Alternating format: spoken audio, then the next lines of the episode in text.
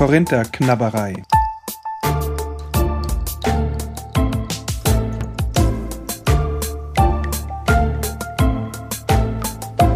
Paulusbriefe gelassen gelesen.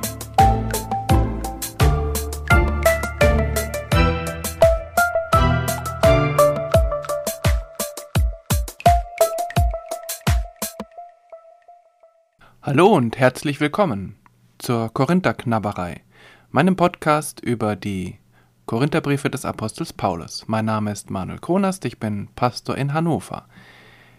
Die Korinther Knabberei, 8. Folge. Wir sind immer noch im 1. Kapitel des 1. Korintherbriefs, also es geht ganz langsam voran, aber so langsam geht es voran. Wir sind inzwischen heute angelangt bei den Versen 18 bis 20. Nochmal ein kurzer Blick auf das, was bisher geschah. Wir haben uns beschäftigt mit dem Briefeinstieg, haben festgestellt, dass es zwar ein relativ traditionelles, klassisches Briefformular ist, das der Apostel Paulus, aber doch auf seine eigene Weise variiert und füllt. Danach ging es zum eigentlichen Thema, und zwar zur Situation der Gemeinde in Korinth. Und Paulus begann mit einer Warnung vor Gruppierungen. Also er rief in Erinnerung, dass es in der Gemeinde verschiedene Gruppen gibt, die sich auf unterschiedliche Persönlichkeiten berufen. Und also so wie ich das zumindest verstanden habe, findet Paulus das nicht per se schlecht, dass es unterschiedliche Ansichten vielleicht gibt über das Evangelium, sondern er warnt davor, dass das eben in Gefahr ist, Spaltungen zu verursachen. Dass es also offensichtlich Menschen gibt, die ihre Zugehörigkeit zu einer bestimmten Gruppe dazu nutzen, um andere abzuwerten, wegen ihrer Zugehörigkeit zu einer anderen Gruppe. Und das sagt Paulus, das geht nicht, dadurch wird der Leib Christi zerteilt. Danach, in der letzten Folge, haben wir gesehen, dass dann ein relativ holpriger Übergang erfolgt zu einem Thema, was uns jetzt über mehrere Folgen begleiten wird. Wenn man so will, kann man sagen, das ist der erste große theologische Schwerpunkt des Paulus in diesem Brief. Und wenn wir uns mit diesem Schwerpunkt beschäftigen, da geht es nämlich um die Rolle der Weisheit und um die Kreuzesbotschaft und ob die Kreuzesbotschaft nun Weisheit oder Dummheit ist. Also, wenn wir uns mit diesem Thema beschäftigen, könnte dieses erste Thema, ja, was ja schon angeklungen ist, vielleicht etwas in den Hintergrund rücken. Also die Frage nach den unterschiedlichen Gruppierungen.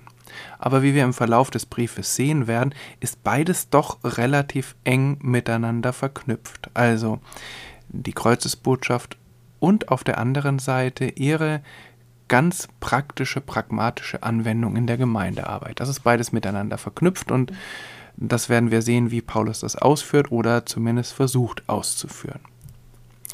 Nun geht es also, wie gesagt, mit dem großen Kapitel Weisheit oder Dummheit des Kreuzes los.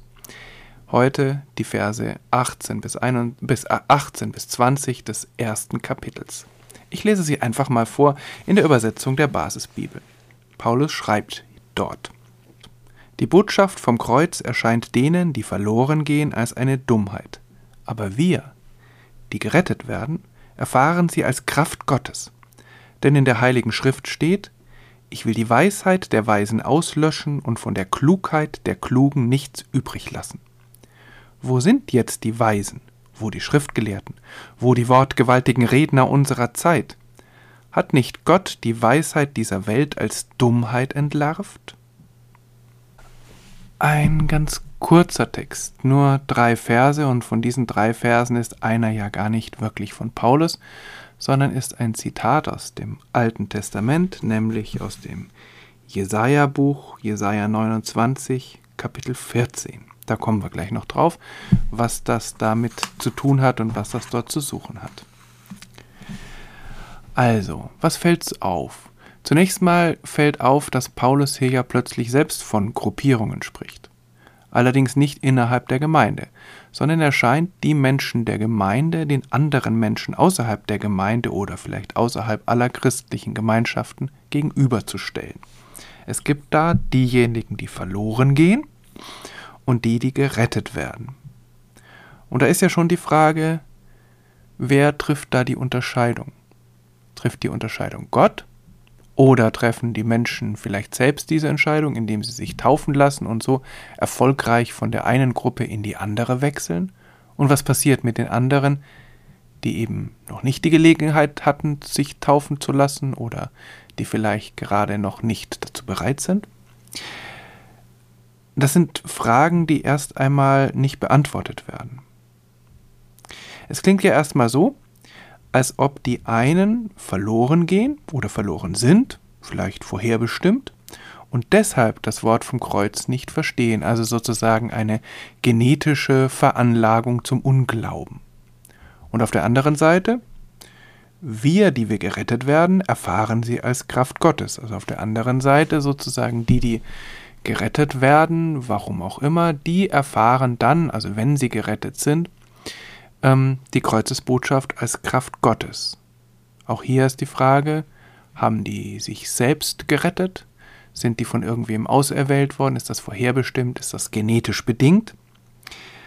Aber es kann grammatikalisch auch anders verstanden werden und ich finde, das passt inhaltlich besser. Also nicht zuerst die Zugehörigkeit zu einer Gruppe und dann die unterschiedliche Haltung zur Kreuzesbotschaft, sondern es könnte ja auch andersrum sein. Zuerst eben die unterschiedliche Haltung zur Kreuzesbotschaft und das ist dann etwas, was entweder die Rettung ist oder eben nicht die Rettung ist, also sozusagen der Gang ins Verlorene. Es könnte aber auch mehr oder weniger gleichzeitig passieren, also miteinander vermischt sein. Also der das Kreuz richtig versteht, ist dadurch gerettet. Und umgekehrt. Und das ist dann nicht sozusagen etwas, ja, ich verstehe das Kreuz jetzt richtig und deshalb bekomme ich als Belohnung das ewige Leben und wenn ich es halt nicht verstehe oder wenn ich es nicht verstehen will, dann habe ich halt Pech gehabt, sondern offensichtlich ist das Kreuz, so wie es hier geschildert wird, eine bestimmte Weise, Gott zu verstehen. Und wenn ich Gott eben so verstehe, dann verstehe ich ihn richtig. Und dann erschließe ich mir eine ganz andere Wirklichkeit, dann sehe ich die Welt mit anderen Augen und kann anders leben und kann anders mit anderen umgehen. Also dass ich sozusagen durch diese Kreuzesbotschaft, wenn sie richtig verstanden wird, dass sich dadurch etwas ganz Neues ergibt, erschließt, was dann eben auch segensreich ist für mich. Und ich glaube, so ist das besser. Zumindest, ja, ob das nun wirklich besser ist, ist ja die andere Frage, aber ich glaube, das ist das, was eben Paulus damit meint. Also er meint nicht, dass sozusagen diejenigen, die jetzt sich taufen lassen, dann als Belohnung die richtige Kreuzesbotschaft, das richtige Verständnis der Kreuzesbotschaft haben, sondern er meint es eher umgekehrt oder zumindest als ineinander. Aber vielleicht ist es ja auch sowieso der falsche Weg, jetzt hier so ein Gegeneinander zu konstruieren, auf der einen Seite die einen, auf der anderen Seite die anderen, denn Paulus geht es ja an dieser Stelle nur um die einen. Diejenigen, die verloren werden oder die, die draußen stehen oder die, die nicht zur Gemeinde gehören, die sind für ihn ja eigentlich nur so eine Negativfolie und eigentlich geht es ihm um die Gemeinde. Und ich finde es auch tröstlich für die Gemeinde, dass Paulus trotz allen Streitigkeiten, die er mit diesen Menschen dort hat, offensichtlich der Meinung ist, dass sie ganz grundsätzlich gerettet sind. Warum das so ist oder ob er diese Zuversicht eben zu Recht hat, darum wird es ja später noch gehen. Aber zunächst einmal ist er der Meinung, wer eben zur Gemeinde gehört, der hat damit schon einen wesentlichen Schritt gemacht. Also was jetzt ganz offensichtlich im Mittelpunkt steht und was jetzt das Wesentliche ist, an dem sich jetzt dieses Verlorensein oder das Gerettetsein entscheidet, das ist eben die Botschaft vom Kreuz. Und wie Paulus sagt, kann diese Botschaft offensichtlich als Dummheit verstanden werden. Warum auch immer, also beziehungsweise in welchem Zusammenhang auch immer. Und das ist jetzt, glaube ich, nichts, was auf die Zeit des Paulus beschränkt ist. Oder auch umgekehrt. Wir haben ja heute manchmal so die Ansicht, oder es gibt Leute, die denken, naja, das Christentum ist einfach aus der Zeit gefallen. Und früher, zur Zeit der Antike, da kommt das her, da haben die Menschen das alles noch viel besser verstanden und deshalb muss man das Christentum oder die christliche Religion heute umschreiben, anders formulieren, damit Menschen von heute es auch wirklich verstehen. Das berücksichtigt zu wenig, finde ich, dass das ja damals nicht anders war. Klar sind die ganzen Bilder der Bibel oder die ganzen Gleichnisse Jesu, die haben natürlich einen ganz anderen Anknüpfungspunkt zur damaligen Zeit gehabt. Da wussten die Menschen manchmal noch aus eigener Erfahrung, wie es ist, an einem Weinberg zu schuften oder einen Sauerteig zu kneten oder eben Schafe zu hüten.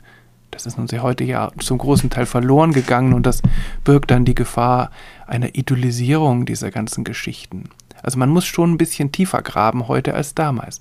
Aber wie ja hier zu sehen ist, war es damals nicht so, dass die Menschen automatisch das alles logisch fanden und verstanden haben und dann ganz objektiv sich entscheiden konnten, will ich jetzt glauben oder will ich nicht glauben, sondern es gab offensichtlich auch damals schon Menschen, die gesagt haben, was ihr mir da vom Kreuz erzählt, das ist doch völlig bescheuert. Das ist doch völlig gegen jede Logik. Da kann ich doch gar nicht mitgehen, da kann doch kein vernünftiger Mensch dran glauben. Offensichtlich gab es das auch damals schon. Heute ist das ja noch ausgeweitet. Es gibt viele Menschen, man stößt im Internet, in Foren oder in den sozialen Medien ja auch immer wieder darauf, die sagen, jede Form von Religion ist irgendwie ein unlogischer Irrsinn. Als vernünftiger Mensch kann ich doch nicht wirklich an eine übernatürliche Macht glauben. Das kann ich nicht. Das sind die Naturwissenschaften und die erklären alles, was ich wissen muss und mehr gibt es nicht. Religion, das ist was für Schwache, für Dumme, für naive Idealisten, aber wir NaturwissenschaftlerInnen, die auf dem Boden der Tatsachen stehen, die müssen sich mit sowas nicht abgeben. Das erste Problem dieser Argumentation ist ja, dass es eine Menge NaturwissenschaftlerInnen gibt, die auch glauben und denen man nun wirklich nicht vorwerfen kann, dass sie besonders unvernünftig sind oder ja, besonders dumm oder überhaupt nur dumm. Also das ist heute durchaus verbreitet oder kommt durchaus immer wieder mal vor, dass man solchen Argumentationen begegnet. Darum ging es damals tatsächlich nicht. Also die Existenz von Göttern an sich, die wurde wirklich nur sehr selten in Zweifel gezogen. Da gab es vielleicht die eine oder andere Philosophin oder den einen oder anderen Philosophen, die eben der Meinung waren, dass es die Götter gar nicht gibt. Aber im Großen und Ganzen war das eine religiös getränkte, gesättigte Gesellschaft. Also, dass es Gott gibt oder irgendeine Form von übernatürlicher Macht, das stand nicht zur Debatte. Aber da war dieses Kreuz. Und offensichtlich stand das durchaus zur Debatte. Und es gab tatsächlich viele, das hatte ich ja vorher schon gesagt, die gesagt haben, ja, natürlich gibt es Götter. Aber was ihr da von diesem Gott und diesem Kreuz erzählt, also das ist nun wirklich völliger Quatsch. Das ist nun wirklich, widerspricht all dem, was wir vernünftig und logisch über Götter sagen können. Und diese Form von Unglauben, sage ich einfach mal so, oder diese Form, das Kreuz als Dummheit zu betrachten, die gibt es heute auch noch. Es gibt ja auch viele, die sagen, klar, natürlich bin ich religiös, ich glaube an Gott und natürlich denke ich, dass viele Sachen, die in der Bibel stehen, die Gebote und Gesetze und die Regeln, das ist alles wunderbar und da gehe ich gerne mit und da halte ich mich auch dran, wenn ich das kann. Aber das mit dem Kreuz, da gehe ich nicht mit. Das ist grausam und unlogisch und völlig unglaubwürdig. Und die Konsequenz daraus ist ja dann die Frage, wäre das Christentum nicht ohne dieses ganze Kreuzgetue besser dran? Die Botschaft Jesu, die Bergpredigt, die vielen Lebensweisheiten, das reicht doch eigentlich alles. Wozu muss da noch so ein armer Mann ans Kreuz gehen? Paulus denkt ja genau andersherum. Denn für Paulus ist es eigentlich völlig egal, was Jesus in seinem Leben, in seinem irdischen Leben so gesagt und getan hat. Wir finden zumindest in seinen Briefen davon so gut wie nichts. Keine Bergpredigt, keine Gesetzesauseinandersetzungen, keine Wunder, keine Heilungen, keine Gleichnisse. All das, was Jesus ja so geprägt hat oder ausmacht nach dem Zeugnis der Evangelien, alles für Paulus völlig irrelevant. Für Paulus kommt es darauf an, dass dieser Jesus gekreuzigt wurde und auferstanden ist. Immer wieder läuft es darauf hinaus. Aber wir müssen Paulus ja nicht unbedingt folgen, nur weil es jetzt der erste Heidenapostel ist und ein bedeutender Theologe. Darum geht es ja gar nicht. Aber es ist doch spannend zu versuchen, zu verstehen, was ihm an diesem Kreuz so wichtig ist, warum er so penetrant darauf beharrt und warum er es offensichtlich seiner Religion so schwer macht, warum er sich dem Vorwurf aussetzt, unvernünftig und dumm zu sein. Das, glaube ich, muss man näher darüber nachdenken oder zumindest die Frage stellen, warum Paulus diesen Weg geht, diesen schweren Weg, und es sich nicht einfach macht und sagt, na, doch wunderbar, Jesus war ein guter Mensch, der hat kluge Dinge gesagt über das Leben und über die Welt, und das wäre vielleicht auch viel besser gewesen, an andere Religionen anzuknüpfen, wo jetzt vielleicht diese Religionen das Gleiche gesagt haben oder die Philosophien. Die großen Philosophen haben ja eigentlich auch Ähnliches gesagt, wie Jesus das gesagt hat in vielen. Also insofern, warum macht Paulus das? Und für Paulus ist die Sache völlig klar, er kann da gar nicht anders.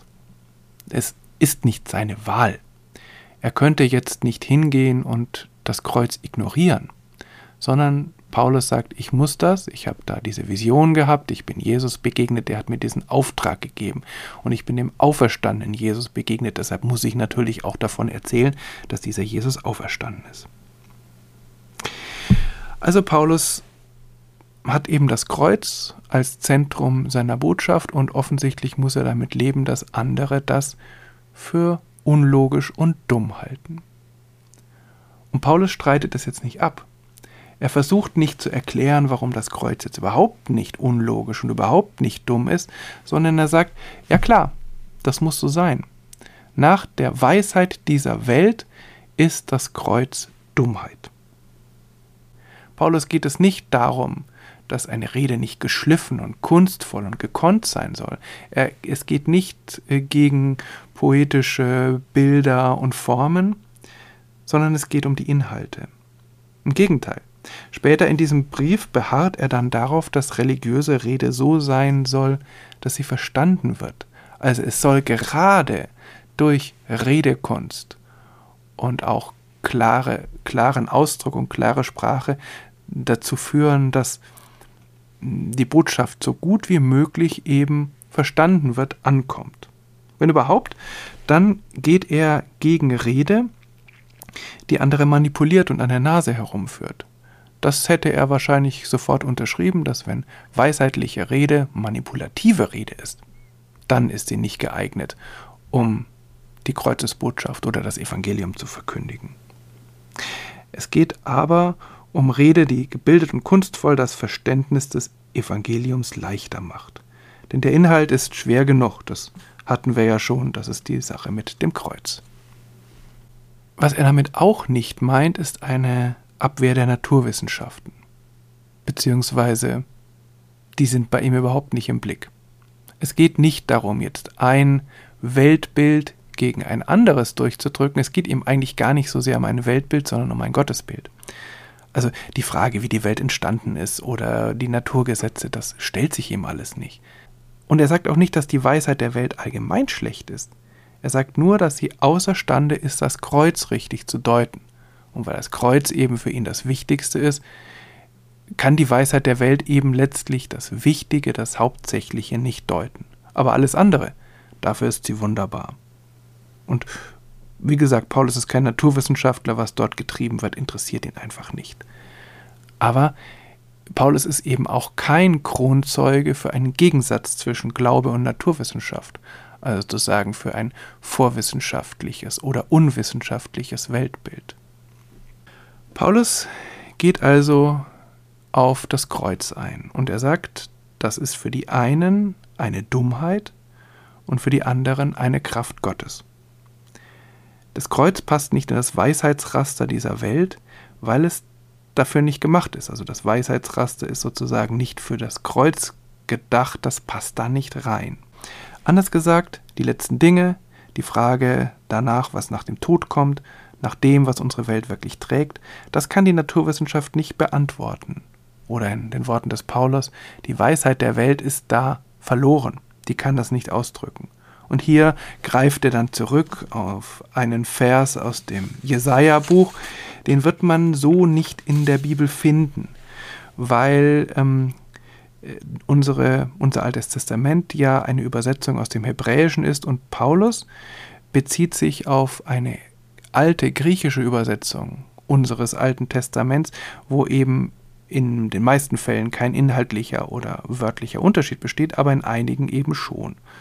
Und insofern steht in unserer Bibel, also ich habe das mal in der Basisbibel nachgeschaut, steht dann an dieser Stelle nicht das, was bei Paulus steht, sondern: Darum will ich auch weiterhin seltsam an diesem Volk handeln, seltsam und wunderlich. Seine Weisen sind mit ihrer Weisheit am Ende. Von der Klugheit seiner Klugen ist nichts zu sehen. Das ist eine etwas andere Blickrichtung, aber ich finde, das drückt ganz schön aus. Also auch dieser Jesaja-Text, das, was Paulus da sagen will. Bei Jesaja spricht ja Gott und Gott sagt: Darum will ich auch weiterhin seltsam an diesem Volk handeln, seltsam und wunderlich. Also auch hier ist klar, das Handeln Gottes, das, was Gott will, das lässt sich mit der Weisheit dieser Welt nicht fassen. Nun also zum Schluss die Frage, die uns in den nächsten Folgen auch beschäftigen wird. Warum, nach Meinung des Paulus, ist das Kreuz denn mit der Weisheit dieser Welt nicht zu fassen? Warum ist es denn für die Weisheit der Welt eine Dummheit? Denn natürlich kann die Weisheit der Welt, natürlich kann der gesunde Menschenverstand, natürlich kann die Logik etwas über das Kreuz sagen. Es gibt eine Menge Erklärungen dafür, warum Jesus ans Kreuz gegangen ist. Völlig logische, einleuchtende Erklärung. Ob sie genau stimmen, wissen wir natürlich nicht, wir waren nicht dabei. Aber es gibt eben Erklärungen dafür. Natürlich kann man sagen, das Kreuz war folgerichtig, weil Jesus sich unbeliebt gemacht hat, weil er mit seiner Botschaft eben so lange die Mächtigen gestört hat, bis sie keine andere Wahl hatten, ihn zu vernichten, ihn zu kreuzigen. Oder man kann auch sagen, na, da war eben dieser Jünger, dieser Judas, der sich mit Jesus nicht mehr verstanden hat, der ihn loswerden wollte und der dann sich Verbündete gesucht hat und sie gefunden hat in den Hohenpriestern, die Jesus sowieso nicht leiden konnten. Oder auf der anderen Seite kann man das mit der damaligen politischen Gemengelage erklären, dass es da eben die Römer gab und auf der anderen Seite die Juden und dass es ein sehr fragiles politisches Gebilde war, immer bedroht von Aufständen und dass es in dieser Gemengelage nahe lag, dass man so einen Störenfried wie den Jesus natürlich beseitigen wollte. Also es gibt eine Menge logische Erklärungen dafür, warum dieses Kreuz ebenso sein musste. Und ich will nicht sagen, dass die falsch sind. Die sind mit ziemlicher Sicherheit zumindest sehr plausibel. Was es dann wirklich war, das ist eine andere Frage, aber sie sind hochplausibel und jede von diesen Erklärungen kann zutreffen. Aber sie sagen nur etwas aus, warum das Kreuz geschehen ist. Die Frage ist aber, die sich Paulus stellt, was ist der Sinn des Kreuzes? Denn all diese Erklärungen sehen in dem Kreuz selber keinen Sinn. Sie sagen, das ist die logische Folge und der eigentliche Sinn liegt nicht im Kreuz, sondern eben in der Botschaft. Und das Kreuz ist eben der Versuch, diese Botschaft mundtot zu machen oder zu verhindern, aber das hat das Kreuz halt nicht geschafft. Insofern ist das Kreuz nur etwas, ein verzweifelter Versuch der Mächtigen, diese Sprengkraft der Botschaft Jesu zu verhindern. Und das hat halt nicht geklappt, wie man daran sieht, dass sich das Christentum gegründet hat. Oder vielleicht hat es doch geklappt, sagen ja manche, wenn man sieht, dass zwar Jesus gepredigt hat, aber irgendwann die Kirche dann da war und die hat das alles wieder verfälscht. Aber egal, letztlich ist das Kreuz in beiden Fällen eben nur etwas, was folgerichtig passiert ist oder ein Betriebsunfall war, aber es hat keinen eigenen Sinn. Und Paulus sagt, für unseren christlichen Glauben ist es hochwichtig, dass das Kreuz einen Sinn hat. Also nicht das Leben Jesu ist das Wesentliche. Deshalb interessiert sich Paulus da auch nicht groß dafür, sondern das Kreuz. Und er sagt jetzt der Gemeinde in Korinth, dieses Kreuz muss richtig verstanden werden. Sonst klappt das nicht mit dem Glauben, sonst ist euer ganzes Gemeindegebäude in Gefahr, denn eigentlich baut ihr euch auf dieses Kreuz. Und das müsst ihr schon richtig verstehen. Und er sagt ihnen, ja, aber mit der Weisheit der Welt könnt ihr das nicht verstehen, sondern für die Weisheit der Welt ist das Kreuz eine Dummheit. Vielleicht gab es ja Menschen in dieser Gemeinde, die versucht haben, das Kreuz ebenso zu verstehen und dann große philosophische Gedankengebäude daran orientiert haben oder auf der anderen Seite gesagt haben, das ist sowieso dumm, das lassen wir mal weg. Das wissen wir nicht. Irgendeinen Grund muss es ja gegeben haben, dass Paulus hier so vehement darauf herumreitet und immer wieder dieses Kreuz anbringt und sagt, das ist wichtig. Aber das wissen wir nicht. Wichtig ist an dieser Stelle hier nur, dass Paulus sagt, es gibt einen Sinn dieses Kreuzes, der ist aber nicht mit der Weisheit der Welt zu erklären. Denn für die Weisheit der Welt ist dieses Kreuz Dummheit. Und nun ist natürlich die Frage, wie kann man den Sinn des Kreuzes denn dann verstehen, wenn wir sozusagen mit unserer Logik, mit unserem Verstand da nicht rankommen. Aber darum wird es dann in den folgenden Versen und Kapiteln gehen oder eben auch in den folgenden Folgen dieses Podcasts. Bis dahin, alles Gute!